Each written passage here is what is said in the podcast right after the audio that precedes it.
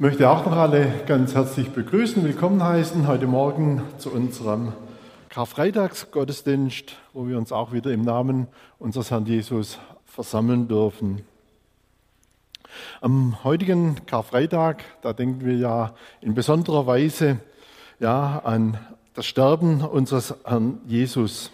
Ich habe noch mal kurz nachgeschaut, woher kommt eigentlich das Wort Karfreitag. Ist noch interessant, dieses Wort Kar kommt eigentlich aus dem althochdeutschen Kara und bedeutet Klage oder Trauer.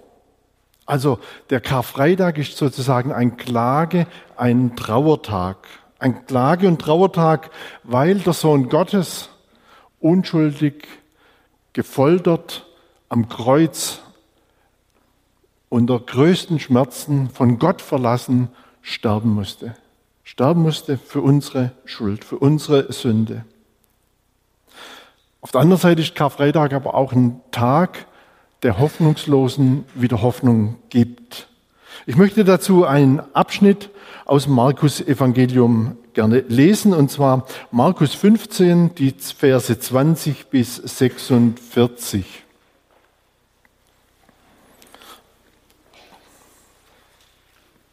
Markus 15, die Verse 20 bis 46.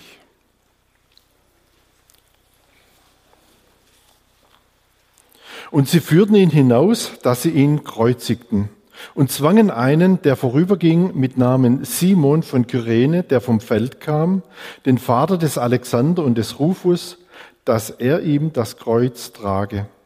Und sie brachten ihn zu der Stätte Golgatha, das heißt übersetzt Schädelstätte. Und sie gaben ihm Myrrhe in Wein zu trinken, aber er nahm's nicht. Und sie kreuzigten ihn und sie teilten seine Kleider und warfen das los, wer was bekommen sollte. Und es war die dritte Stunde, als sie ihn kreuzigten. Und es stand über ihm geschrieben, welche Schuld man ihm gab, nämlich der König der Juden. Und sie kreuzigten ihn mit zwei Räubern, einen zu seiner Rechten und einer zu seiner Linken. Und die vorübergingen, lästerten ihn und schüttelten ihre Köpfe und sprachen, Ha, der du den Tempel abbrichst und baust ihn auf in drei Tagen, hilf dir nun selber und steig herab vom Kreuz.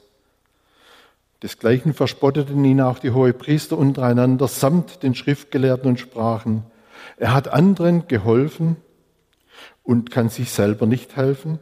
Ist der Christus der König von Israel, so steige er vom Kreuz, damit wir sehen und glauben, und die mit ihm gekreuzigt waren, schmähten ihn auch. Und zur sechsten Stunde kam eine Finsternis über das ganze Land bis zur neunten Stunde. Und zu der neunten Stunde rief Jesus laut, Eli, Eli, Lama, Asabdani. Das heißt übersetzt, mein Gott, mein Gott, warum hast du mich verlassen?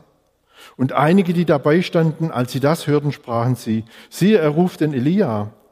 Da lief einer und füllte einen Schwamm mit Essig, steckte ihn auf ein Rohr, gab ihm zu trinken und sprach, Halt, lass sehen, ob Elia komme und ihn herabnehme. Aber Jesus schrie laut und verschied. Und der Vorhang im Tempel zerriss in zwei Stücke von oben an bis unten. Der Hauptmann aber, der dabei stand, ihm gegenüber und sah, dass er so verschied, sprach, Wahrlich, dieser Mensch ist Gottes Sohn gewesen. Und es waren auch Frauen da, die von ferne zuschauten, unter ihnen Maria von Magdala und Maria, die Mutter des Jakobus, des Kleinen und des Joses und Salome, die ihm nachgefolgt waren, als er in Galiläa war und ihm gedient hatten, und viele andere Frauen, die mit ihm hinauf nach Jerusalem gegangen waren. Und sie führten ihn hinaus, dass sie ihn kreuzigten. Lasst uns mal kurz das Rad der Zeit zurückdrehen, zurückdrehen bis zum Anfang der Menschheit, dem Sündenfall. Da waren Adam und Eva der Verführung von Satan anheimgefallen und damit auch aus der Gemeinschaft mit Gott gefallen. Und sie mussten damals schon schmerzlich erfahren, was es bedeutet, dass Sünde von Gott trennt, als Gott sie aus dem Paradies vertreiben musste. Und es ist eben bis heute so. Es ist durch die ganze Schrift hindurch so. Es ist bis heute so. Sünde trennt von Gott. Und das hat immer Leid und Not zur Folge. Ich denke allein das Notvolle, was wir zurzeit beobachten, sei es der Krieg in der Ukraine, aber auch all das Notvolle in dem menschlichen Zusammenleben in unserer Gesellschaft. Und wenn wir da mal etwas genauer hinsehen, Not über Not sind schlussendlich immer wieder Folgen des Sündenfalls. Der Jesaja sagt einmal im Kapitel 59, Vers 2, Eure Verschuldungen scheiden euch von eurem Gott und eure Sünden verbergen sein Angesicht vor euch, dass ihr nicht gehört werdet. Und das ist das Tragische in unserer Zeit heute. Weil man sich von Gott abgewendet hat, hört Gott nicht mehr, antwortet Gott nicht mehr. Er kann nicht mehr hören, er kann nicht mehr helfen. Und dann wird es notvoll in unserem Leben. Und dann fällt Paulus auch noch in Römer 3 dieses vernichtende Urteil, nämlich was? Dass alle Menschen Sünder sind. Ausnahmslos alle. Aber du musst dich in der Vorbereitung denken, ist das eigentlich wirklich gerecht? Ist es richtig? Kann man denn wirklich einen ehrbaren Menschen mit einem Kriminellen auf eine Stufe stellen? Nun, ich denke, es gibt im Leben der Menschen wirklich große Unterschiede. Aber in einer Hinsicht sind tatsächlich alle Menschen gleich. Das bestätigt uns die Schrift, nämlich alle Menschen sind Sünder vor Gott. Ich möchte mal mit, versuchen, das mit einem Vergleich ein bisschen zu verdeutlichen. Es gibt ja verschiedene Getränke. Es gibt zum Beispiel ein Glas mit Apfelsaft und ein Glas mit Wasser oder eine Tasse Kaffee und eine Tasse Tee. Eigentlich sehr verschiedene Getränke. Wenn jetzt aber jemand in diese verschiedenen Getränke ein wenig Botulinumtoxin, wisst ihr, was das ist? Ja, reintun würde, was wäre dann dieses Botulinumtoxin, habe ich nachgelesen, ist nämlich das giftigste Gift, das es überhaupt gibt. Also ein Gramm von diesem, mit diesem Gift oder mit einem Gramm von diesem Gift könnte man tatsächlich über eine Million Menschen töten. Könnt ihr euch vorstellen, wie giftig dieses Gift ist? Und dann ist es doch eigentlich egal, wie viel ich von diesem Gift, ob viel Gift oder ganz wenig Gift, ein Tausendstel Gramm in dieses Getränk hineintue, dann werden alle Getränke gleich. Sie werden alle tödlich. Und so ist es auch mit der Sünde, egal ob viel oder wenig Sünde, klein oder groß, Sünde trennt von Gott und führt schlussendlich zum Tod. Und deshalb kann auch kein sündiger Mensch in den Himmel kommen, denn dann würde, ja, wie beim äh, Botulinumtoxin auch noch der Himmel vergiftet werden. Und deshalb kann Gott keine Sünde dulden und auch keiner mit Sünde kann in den Himmel kommen. Dann sehen wir im weiteren Verlauf der Geschichte, Matthias hat es vorher auch schon etwas erwähnt, da sehen wir, wie dann Gott den Menschen Gebote und Gesetze gab.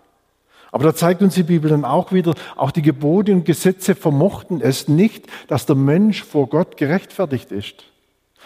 Die Gebote und die Gesetze konnten nur eines dem Menschen aufzeigen, dass er ein Sünder ist. Und dass er nicht rein ist vor Gott, dass er vor Gott nicht bestehen kann. Und nun, um aus diesem Dilemma zu kommen, suchte Gott einen Weg heraus, eine Lösung, um wieder in Gemeinschaft mit dem, um wieder Gemeinschaft mit dem Menschen zu haben, um den Mensch vor seinem ja, Getrenntsein wieder in die Gemeinschaft mit Gott zu führen. Und die Lösung heißt ganz einfach Jesus. Paulus beschreibt es in Galater 4, Vers 4 bis 5 so.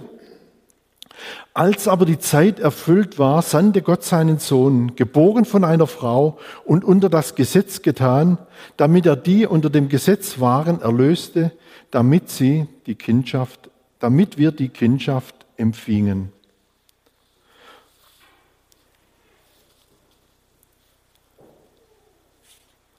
Der Sohn Gottes wurde Mensch, um uns von der Sünde zu erlösen. Paulus beschreibt einmal im Philipper 2 auf eine wunderbare Weise, was es bedeutet hat für Jesus, den Himmel zu verlassen, auf diese Erde zu kommen und diesen Gang nach Golgatha zu machen. Er schreibt dort in Philipper 2, er, der in göttlicher Gestalt war, hielt es nicht für einen Raub, Gott gleich zu sein, sondern entäußerte sich selbst und nahm Knechtsgestalt an, war den Menschen gleich und der Erscheinung nach als Mensch erkannt. Er erniedrigte sich selbst und ward gehorsam bis zum Tod, ja, zum Tod am Kreuz. Und da sind wir jetzt bei unserem Text von heute angekommen, Vers 20. Und sie führten ihn hinaus, dass sie ihn kreuzigten. An der Stelle könnte man eigentlich jetzt mal eine Frage stellen, nämlich, warum musste eigentlich Jesus diesen grausamen Tod am Kreuz erleben? Warum musste er diesen grausamen Tod am Kreuz sterben? Hans-Peter Reuer, er sagte mal dazu, es wäre doch auch etwas human, humaner gegangen. Ja, wenn Jesus einfach nur einen Herzinfarkt erlebt hätte, dann wäre er doch auch für unsere Sünden gestorben. Kurz und schmerzlos. Dann hat er noch weiter ausgeführt, oh, das wäre doch noch besser, wenn Gott einfach Schuld nur so vergeben würde. Gott ist doch auch ein Gott der Gnade, Gott ist doch auch ein Gott der Barmherzigkeit. Warum konnte er Sünde nicht einfach so vergeben? Schon der Daniel sagt im Alten Testament, Daniel 9, Vers 9, bei dir aber, Herr, unser Gott, ist Barmherzigkeit und Vergebung. Also warum vergibt Gott nicht einfach so, wenn er doch ein barmherziger Gott ist? Und da dürfen wir eben eines nicht aus dem Auge verlieren. Gott ist eben nicht nur ein barmherziger Gott, sondern er ist auch ein gerechter Gott. Und Gott kann Unrecht nicht einfach ignorieren und sagen oder so tun, wie wenn nichts gewesen wäre.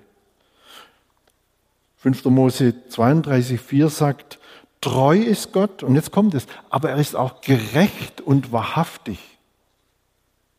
Und jetzt haben wir ein Problem. Denn wie kann Gott gleichzeitig gerecht sein, auf der anderen Seite barmherzig und gnädig sein? Eigentlich widerspricht es sich. Ich möchte es mal anhand von einem Beispiel erklären. Ich nehme ein Beispiel von unserer Tochter Tanja. Unsere Tanja, die fährt jeden Tag mit dem Fahrrad nach Sindelfingen zur Arbeit. Und stellt euch mal vor, ich bekomme an einem Tag einen Anruf ja, ihre Tochter Tanja ist unterwegs mit dem Fahrrad verunglückt. Sie musste ins Krankenhaus gebracht werden. Ja, das ist so eine Schocknachricht. Was mache ich? Ich gehe sofort ins Auto, fahre los, fahre Richtung Krankenhaus. Achte natürlich, wenn ich dann in den nächsten Ort reinfahre, nicht auf die Geschwindigkeitsbegrenzung. Es kommt, wie es kommen musste. Ja, da steht die Polizei mit Radar, macht eine Radarkontrolle und ich fahre statt 50, fahre mit 75 in den Ort rein. Ich werde angehalten. Und jetzt, Polizist kommt auf mich zu. Ich versuche ihm den Grund zu erklären, warum ich schneller gefahren bin. Und jetzt gibt es zwei Möglichkeiten. Wenn, wenn der Polizist gerecht ist, dann sagt er, es tut mir leid, Sie sind zu schnell gefahren, ich kriege ein Knöllchen von, Hund, sagen wir mal 100 Euro, wäre wahrscheinlich angemessen bei 25 im Ort zu schnell, ja dann wäre dieser Polizist gerecht. Er fordert nur das Recht ein, aber er wäre nicht barmherzig, gerade noch in so einer Notlage noch jemand auch noch zu einer Strafe zu verdonnern. Möglichkeit zwei wäre, er hätte Verständnis für meine Notsituation, würde sagen, okay, ich, hab, ich sehe es nochmal nach, fahren Sie weiter. Dann wäre er barmherzig und gnädig, aber er wäre nicht gerecht. Denn der andere, der nach mir auch zu schnell gefahren ist, der muss zahlen, ich muss nicht zahlen. Versteht ihr? Also man kann nicht gerecht und barmherzig gleichzeitig sein. Und das war das Dilemma, das Gott auch hatte. Er kann nicht gerecht und barmherzig sein. Er braucht eine Lösung. Nun die Frage, welche Möglichkeit hätte es denn gegeben, dass der Polizist gerecht und barmherzig sein kann?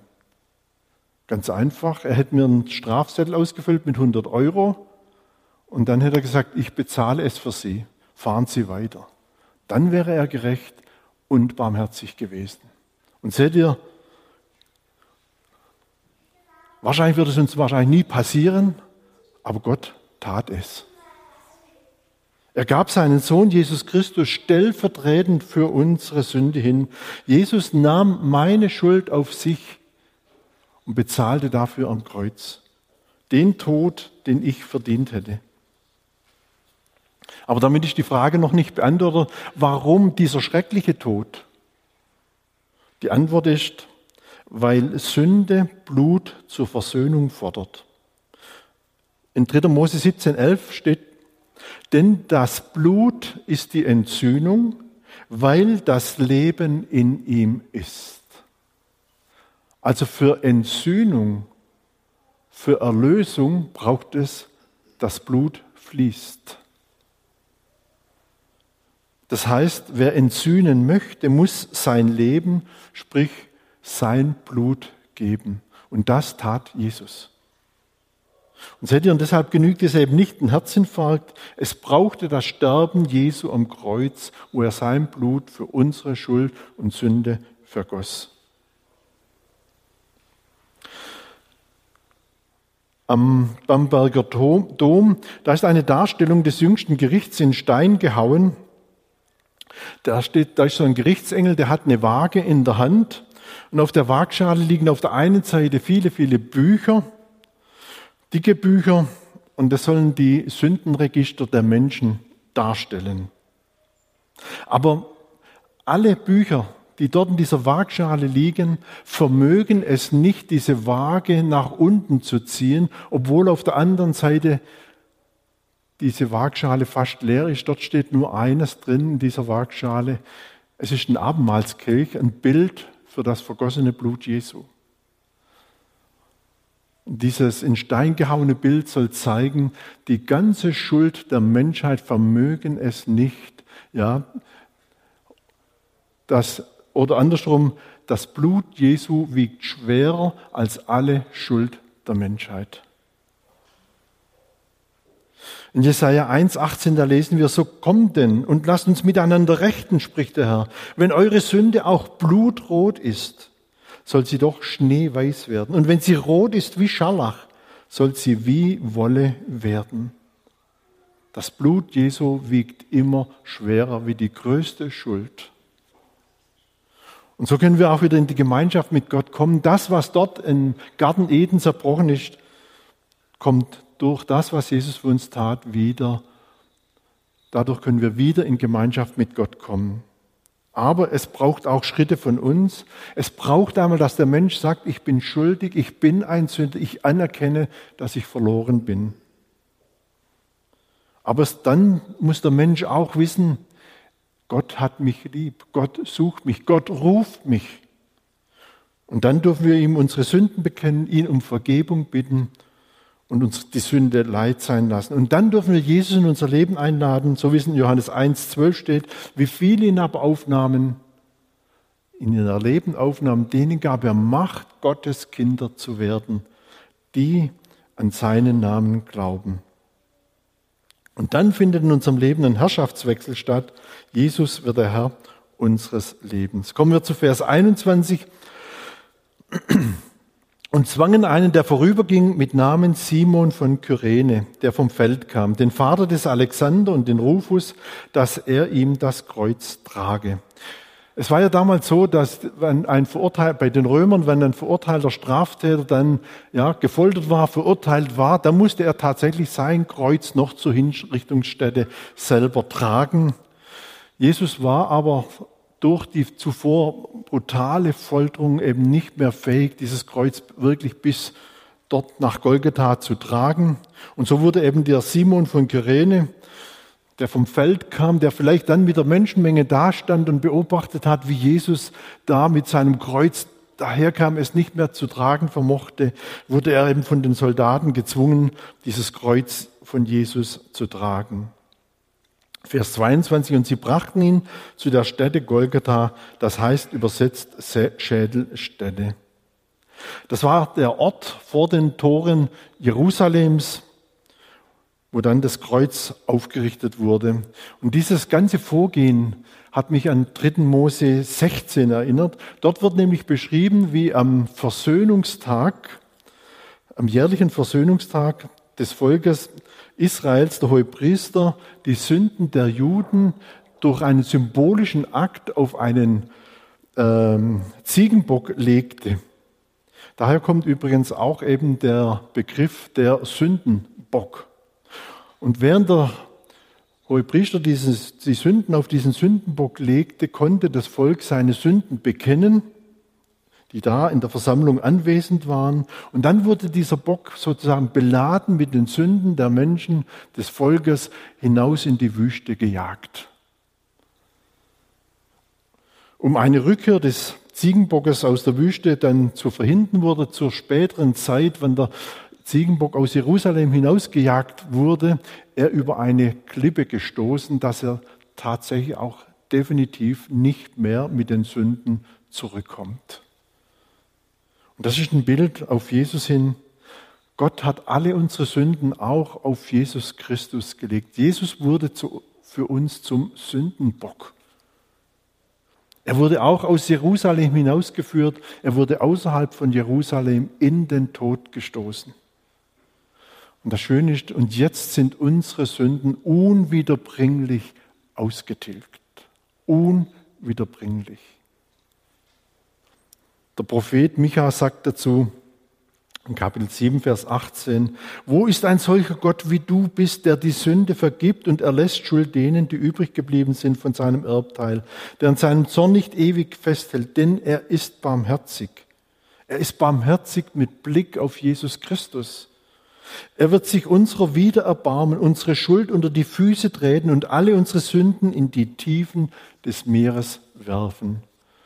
Und genauso wenig, ja, wie von der Sündenbock zurückkehren konnte, genauso wenig können unsere Sünden, die im tiefsten Meer versenkt sind, wieder zurückkommen.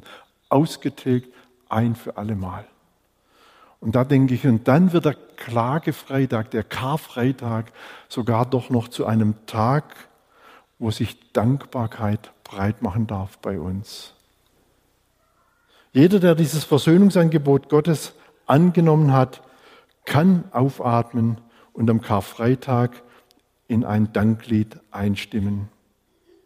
Ich musste da an das Lied Nummer 18 in unserem Liederbuch denken, Vers 2. Dort singen wir, Dein Sterben, Herr, das preise ich. Du starbst für mich am Kreuzestamm, machst allen meinen Schaden gut, o Jesus, heiliges Opferlamm, o Jesus, heiliges Opferlamm. Jesus macht allen unseren Schaden gut. Gibt es etwas Schöneres, als Frieden mit Gott zu haben und, die, und das Bewusstsein, die Gewissheit, alle meine Sünden sind getilgt. Weiter Vers 23, und sie gaben ihm Myrrhe in, in Wein zu trinken, aber er nahm es nicht. Das war damals auch so ein Brauch, dieses Gemisch sollte die Schmerzen des Verurteilten, des am Kreuz genagelten Lindern. Aber man kann eigentlich sogar davon ausgehen, dass es nicht Mitgefühl war, um die Schmerzen zu lindern, sondern es sollte dazu beitragen, dass der Tod hinausgezögert wird, dass das Leiden länger dauert. Vers 24, und sie kreuzigten ihn und sie teilten seine Kleider und warfen das los, wer was bekommen sollte. Es war damals eben auch üblich, dass die Soldaten dann die Kleider des Verurteilten unter sich aufteilten. Aber es war auch gleichzeitig die Erfüllung einer alttestamentlichen Prophetie, Psalm 22, Vers 19. Da sah David schon tausend Jahre vorher den Messias kommen, er sah ihn leiden und er sah, was dort passierte am Kreuz. Sie teilen meine Kleider, schreibt David im Psalm 22, sie teilen meine Kleider unter sich und werfen das los um mein Gewand. Das zeigt uns zwei Dinge. Auf der einen Seite, wie sich biblische Prophetie erfüllt und damit auch die Authentizität der Bibel bestätigt. Und als zweitens, zeigt es uns auch, durch das Neue Testament können wir dann das Alte Testament erst richtig verstehen. Vers 25, und es war die dritte Stunde, als sie ihn kreuzigten. Vielleicht so eine kleine äh, Anmerkung dazu zu diesem Vers. Ich hatte im letzten Online-Gottesdienst über Thomas den Zweifler gesprochen und aufmerksame Bibelleser könnten jetzt hier wieder so einen scheinbaren Widerspruch in der Bibel entdecken. Ich weiß nicht, ob es euch schon aufgefallen ist, weil Markus schreibt hier, dass die Kreuzigung zur dritten Stunde stattgefunden hat. Wenn man jetzt aber im Johannesevangelium nachliest, dann sieht man, dass die Verurteilung Jesu zur sechsten Stunde stattfand. Also dann kann die Kreuzigung nicht an der dritten Stunde stattgefunden haben, versteht ihr? Wann die Verurteilung an der sechsten Stunde war. Und das sind eben diese Dinge, wo gerne heute argumentiert wird, ja, die Bibel würde sich teilweise widersprechen. In der Studienbibel von John MacArthur, da finden wir aber eine ganz einfache Erklärung. Weil wir können davon ausgehen, dass der Johannes die römische Zeitrechnung nahm und dort begann der Tag um 0 Uhr. Nach unserer Zeitrechnung 0 Uhr, die sechste Stunde war nach unserer Zeit 6 Uhr morgens. Markus nahm die jüdische Zeitrechnung, dort begann der Tag morgens um 6 Uhr. Das heißt, die dritte Stunde war nach unserer Zeitrechnung 9 Uhr. Das heißt, Verurteilung um 6 Uhr, Kreuzigung um 9 Uhr. So einfach lassen sich manchmal dann biblische scheinbare Widersprüche wieder auflösen. Und es ist manchmal auch gut, wenn wir da immer wieder in der Schrift forschen, wenn wir auch mal zum scheinbaren Widerspruch begegnen. Also da bin ich auch so der Typ, da sage ich mir immer wieder, das will ich jetzt aber wissen. Und wisst ihr, das führt dazu, das habe ich letzten Sonntag auch gesagt, es führt dazu, dass der Glaube tiefer wurzelt im Wort Gottes, weil es sich immer wieder bestätigt. Vers 26, und es stand ihm, über ihm geschrieben, welche Schuld man ihm gab, nämlich der König der Juden. Auch das war damals der Brauch, dass man dem verurteilten Straftäter ja, der Grund seiner Hinrichtung auf ein Brett schrieb und oben am Kreuz angeheftet hat. Und was wurde Jesus vorgeworfen? Er sei der König der Juden. Da lesen wir wieder interessant im, ersten, äh, im Johannes 19 etwas Interessantes. Pilatus aber schrieb eine Aufschrift und setzte sie auf das Kreuz. Und es war geschrieben, Jesus von Nazareth, der König der Juden. Diese Aufschrift lasen viele Juden, denn die Stätte, wo Jesus gekreuzigt wurde, war nah bei der Stadt. Und was geschrieben? Und es war geschrieben in hebräischer, lateinischer und griechischer Sprache. Da sprachen die Hohepriester zu den, äh, die Hohepriester der Juden zu Pilatus, schreibt nicht der König der Juden, sondern dass er gesagt hat, ich bin der König der Juden. Pilatus antwortete, was ich geschrieben habe, das habe ich geschrieben. Er hat es nicht mehr geändert. Und wisst ihr, es ist auch die Wahrheit gewesen. Es entsprach der Wahrheit. Jesus war und ist der König der Juden. Was die Juden damals zwar nicht wahrhaben wollten, aber was für mich noch viel schöner und das Herrliche dabei ist, Jesus ist eben nicht nur der König der Juden, sondern er ist der König aller Könige. Und er ist auch mein König. Er ist mein Herr. Und den will ich ehren. Und nach Matthäus 25, 31, da werden einmal alle Menschen vor diesem König erscheinen müssen.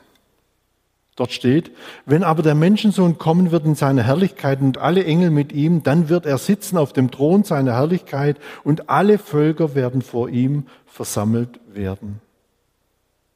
Und denen, die Jesus als ihren König angenommen haben, seines Juden, seines Heiden, wird er sagen, Kommt her, ihr Gesegneten meines Vaters, ererbt das Reich, das euch bereitet ist von Anbeginn der Welt.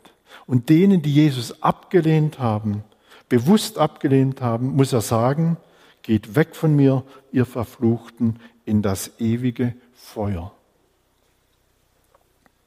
Vers 29 und folgende lesen wir dann, und die vorübergingen, lästerten ihn und schüttelten ihre Köpfe und sprachen, ha, der du den Tempel abbrichst und baust ihn auf in drei Tagen, hilf dir nun selber und steig herab vom Kreuz.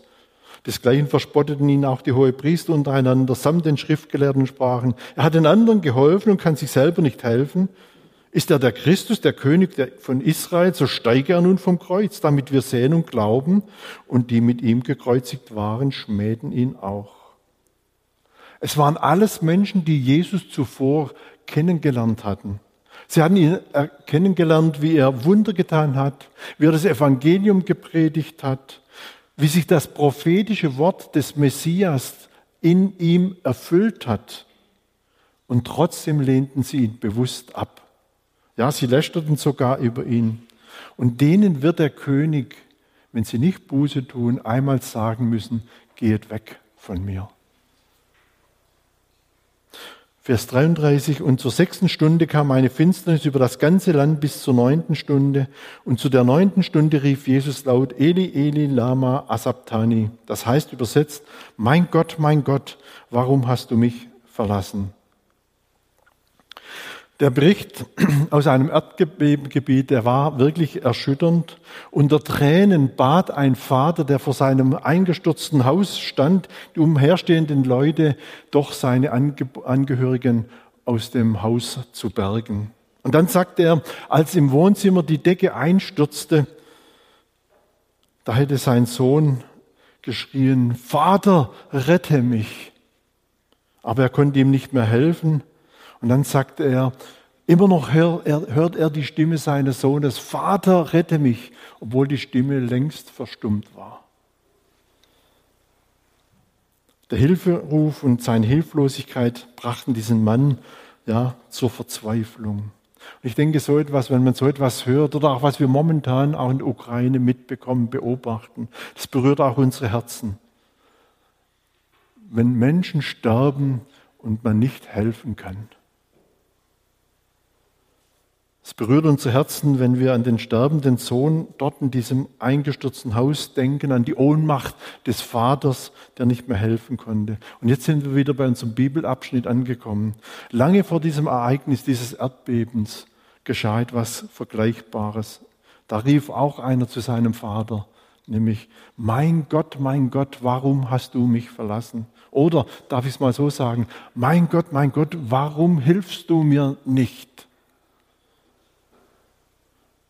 Unschuldig war er von gnadenlosen Menschen ans Kreuz geschlagen worden. Aber die Situation ist anders. Denn Gott hätte tatsächlich, er hätte die Macht gehabt, Jesus vor diesem Tod zu retten. Er hätte Macht gehabt, alles wegzufegen und seinen Sohn als herrlichen Sieger hinzustellen. Aber Gott ließ seinen Sohn sterben. Ich denke, es musste auch ihm das Vaterherz zerreißen. Gott ertrug diesen Schmerz, brachte dieses Opfer. Warum? Weil er dich und mich liebt. Weil er dadurch, wie vorher, wie wir vorher gesehen haben, eine Erlösung geschaffen hat, dass wir frei ausgehen. Ein Unschuldiger starb, damit wir leben können. Vers 37, aber Jesus schrie laut und verschied. Und da denke ich, dass Jesus eben nicht, dieser Schrei war nicht nur begründet in all den Schmerzen, unsäglichen Schmerzen. Ich habe mich mal damit beschäftigt, ja, was für Schmerzen es für einen Gekreuzigten zur Folge hatte. Dieses langsame, ich sag's mal so brutal, Verrecken am Kreuz. Meistens war es zum Schluss ein Erstickungstod durch in der Lunge angesammeltes Wasser zusätzlich zu all den Schmerzen durch die Nägel und manches andere. Aber ich denke, es war nicht der Grund allein, warum er laut schrie. Ich glaube, die größte Not für ihn war auch die Gottverlassenheit. Mein Gott, mein Gott, warum hast du mich verlassen? Im Angesicht des Todes festzustellen, getrennt von Gott. Aber der Sohn Gottes, er war bereit, diesen Weg zu gehen, damit wir wieder in Gemeinschaft mit Gott kommen können. Vers 38, und der Vorhang im Tempel zerriss in zwei Stücke von oben an bis unten. Es war ja so, der Vorhang, es gab da einen Vorhang, das war schon in der Stiftshütte so, es war nachher auch im Tempel so. Dieser Vorhang trennte das Heiligtum vor dem Allerheiligsten. Und nur einmal im Jahr durfte der hohe Priester in dieses Allerheiligste hineingehen, um eben auch wieder das Volk mit Gott zu versöhnen. Und dort am Kreuzestod Jesu Parallel zu seinem Sterben zerriss dieser Vorhang von oben bis unten und schaffte damit wieder einen freien Zugang für jeden zu Gottes Vaterherzen. Dieser Zugang, er wird in Hebräer 4, Vers 16 beschrieben. Darum lasst uns hinzutreten mit Zuversicht zu dem Thron der Gnade, damit wir Barmherzigkeit empfangen und Gnade finden zu der Zeit, wenn wir Hilfe nötig haben. Das ist einer meiner Lieblingsverse. Dort kommt etwas von dieser Liebe Gottes zu uns Menschen zum Ausdruck. Er möchte uns Barmherzigkeit widerfahren lassen. Er möchte uns Gnade finden lassen, immer dann, wenn wir Gnade und Barmherzigkeit brauchen. Und das gibt uns Trost und Zuversicht, auch für notvolle Zeiten. Wir dürfen wissen, wir haben einen, der Vorhang ist zerrissen, wir haben einen freien Zugang zum Vaterherzen Gottes und zwar 24 Stunden am Tag, sieben Tage die Woche. Jederzeit dürfen wir vor den Gnadenthron Gottes kommen und haben einen, der hört. Der erhört, der hilft, der aufrichtet, der uns Gnade und Barmherzigkeit zuteil werden lässt. Und das ist auch etwas, was wir vom Karfreitag mitnehmen dürfen. Der Himmel steht wieder offen. Vers 39, der Hauptmann aber, der dabei stand, ihm gegenüber und sah, dass er so verschied, sprach, wahrlich, dieser Mensch ist Gottes Sohn gewesen. Ich könnte mir vorstellen, dass dieser Hauptmann schon bei mancher Kreuzigung dabei war. Das war ja so ein übliches, möchte ich mal sagen, ja, äh, üblicher Vorgang, Straftäter am Kreuz mit dem Tod zu bestrafen. Aber das, was er dort beim Sterben Jesu erlebt hatte, das war so anders wie all diese anderen Hinrichtungen, die er schon erlebt hatte. Dazu noch begleitet von einem Erdbeben. Und ich denke, das hat diesen Mann erschüttert. Die Herzen der Juden hat es immer noch nicht erreicht, aber das Herz dieses Heiden hat es erreicht, dass er zu diesem Bekenntnis kam und sagte, dieser Mensch ist Gottes Sohn gewesen. Ein Heide, musste dort am Kreuz eine Wahrheit aussprechen, die die Juden nicht wahrhaben wollten. Ich stelle mir heute manches Mal die Frage, was müssen wir heute denn erleben, um zu Jesus zu kommen? Zu erkennen, dass Jesus der Sohn Gottes ist, der für uns am Kreuz starb, reicht uns eigentlich das biblische Zeugnis nicht aus? Wo die Bibel uns doch so freundlich einlädt, zu ihm zu kommen. Ich habe mal drei Verse herausgegriffen, die etwas von dieser Freundlichkeit Gottes zeigen, wo er zu uns sagt, komm her. Psalm 66,5, kommt her und seht die Werke Gottes, der so wunderbar ist in seinem Tun an den Menschenkindern. Komm zu dem Gott, der das Gute für die Menschenkinder möchte. Matthäus 11, 28. Kommt her zu mir alle, die ihr mühselig und beladen seid. Ich will euch erquicken. Welch freundliche Einladung. Jesaja 55, 1. Wohlan, alle, die ihr durstig seid.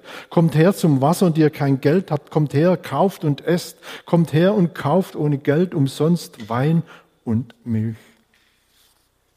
Und das zeigt uns auf der einen Seite, der Sünder darf zu Jesus kommen, um heil zu werden, aber auch wir Gläubige dürfen jederzeit zu Jesus kommen, um getröstet zu werden, um gestärkt zu werden, um Gnade zu finden, um Barmherzigkeit zu finden. Da Jesus will auch uns immer wieder erquicken. Vers 40, und es waren auch Frauen da, die von ferne zuschauten. Da haben wir so die Frage gestellt, und wir, sind wir auch welche, die nur von ferne zum Kreuz schauen oder sind wir schon zum Kreuz gekommen? Haben wir das, was Jesus für uns getan hat, schon angenommen? Vers 42 und 43. Und als es schon Abend wurde und weil es Rüsttag war, das ist der Tag vor dem Sabbat, kam Josef von Arimathea, ein angesehener Ratsherr, der auch auf das Reich Gottes wartete, der wagte es und ging hinein zu Pilatus und bat um den Leichnam Jesu. Dieser Josef von Arimathea, äh, Arimathea, der war ja Mitglied des Hohen Rates, des Rates, der Jesus verurteilt hatte. Aber im Lukasevangelium können wir nachlesen, dass dieser Josef von Arimathea im Rat gegen das Urteil gestimmt hatte. Dort lesen wir und siehe, da war ein Mann mit Namen Josef, ein Ratsherr, der war ein guter, frommer Mann und hatte ihren Rat gegenüber Jesus und ihr Handeln nicht gebilligt. Und das zeigt uns, und was, mir dann, was ich dann auch wieder so schön finde bei diesem, bei diesem Josef. Er war nicht nur ein Mann, der den Rat nicht gebilligt hat, so nach dem Motto, ich bin nicht dafür, sondern er war dann auch ein Mann des Handelns. Er wurde zu einem Mann der Tat, er bat um den Leichnam Jesu, um ihm würdig ja, zu Grabe zu tragen. das zeigt mir, Josef von äh, Arimathea, er war nicht nur ein Mann mit einem Bekenntnis zu Christus, sondern er war auch ein Mann, den das Bekenntnis zu Christus zum Täter, zum Tun, einem Mann des Tuns werden ließ. Hebräer 9, 14. Und wie viel mehr das Blut Christi, der sich selbst als, als Opfer für als Opfer ohne Fehl durch den ewigen Geist Gott dargebracht hat, unser Gewissen zu reinigen von Tod, den toten Werken. Jetzt kommt es, wozu? Zu dienen dem lebendigen Gott. Ich sage immer wieder, Bekehrung ist nicht Selbstzweck. Wir sind bekehrt, heißt es auch von den Thessalonichern, 1. Thessalonicher 1, Vers 9, bekehrt, um zu dienen dem lebendigen Gott. Aber wisst ihr, bei dem Dienen dem lebendigen Gott, da geht es nicht um Verdienen, Verdienen von Gerechtigkeit, von Gottes Zuneigung. Es geht um ein Dienen aus Dankbarkeit und Liebe zu Gott, weil er uns zuerst geliebt hat. Aus Dankbarkeit, weil wir Kinder Gottes werden durften. Und dann ermahnt uns der Römer 12, Vers 11 auch. Kann, sein, kann sein, wenn wir in Jesus schon vielleicht schon eine längere Zeit nachfolgen, schon eine längere Zeit in die Gemeinde gehen, Gemeinschaft pflegen, dass unser Dienen vielleicht auch träge geworden ist. Und dort sagt der Paulus, seid nicht träge in dem, was ihr tun sollt, sondern seid brennend im Geist, dient dem Herrn. Da möchte das, dieses, Wort, dieses Wort möchte uns auch ermuntern. Unsere Aufgabe, die wir haben in der Gemeinde, unsere Aufgabe, die Dienste, die es gibt, brennend im Geist zu tun. Und dann sind wir auch eine lebendige Gemeinde. Jemand hat mal gesagt, Gemeinde ist das Zuhause eines Christen, aber nicht sein Kuschelsofa. Nicht da ist er am richtigen Platz, wo er sich wohlfühlt, sondern wo er dem Reich Gottes am besten dienen kann. Das ist unsere Bestimmung. Und das Schöne dabei ist doch, dass der Jesus uns auch noch ausrüstet zum Dienst. Er möchte uns Kraft, Mut, Ausdauer schenken mit dem Ziel, dass Gott groß gemacht wird, dass Gemeinschaft gelebt wird und wir die Gesegneten sind. Und nach Philipper 3, Vers 3 geschieht dieser Dienst eben in der Kraft des Geistes und nicht aus eigener Kraft. Kommen wir zum Schluss weiter ab Vers 44. Pilatus aber wunderte sich, dass er schon tot ist und rief den Hauptmann und fragte ihn, ob er schon lange gestorben sei. Und als er es erkundet hatte von dem Hauptmann, gab er Josef den Leichnam und er kaufte ein Leinentuch, nahm ihn ab, wickelte ihn in das Tuch und legte ihn in ein Grab. Das war in einen Felsen gehauen und wälzte einen Stein vor des Grabes Tür. Dieser Mann der Tat sorgte für ein würdiges Begräbnis unseres Herrn. Und wenn wir da lesen, und wälzte einen Stein vor des Grabes Tür, dann war es damals so, wenn der Stein vor eines Grabes Tür gewälzt war, dann war mit dem Leben dieses Menschen endgültig abgeschlossen. Tod, aus, vorbei.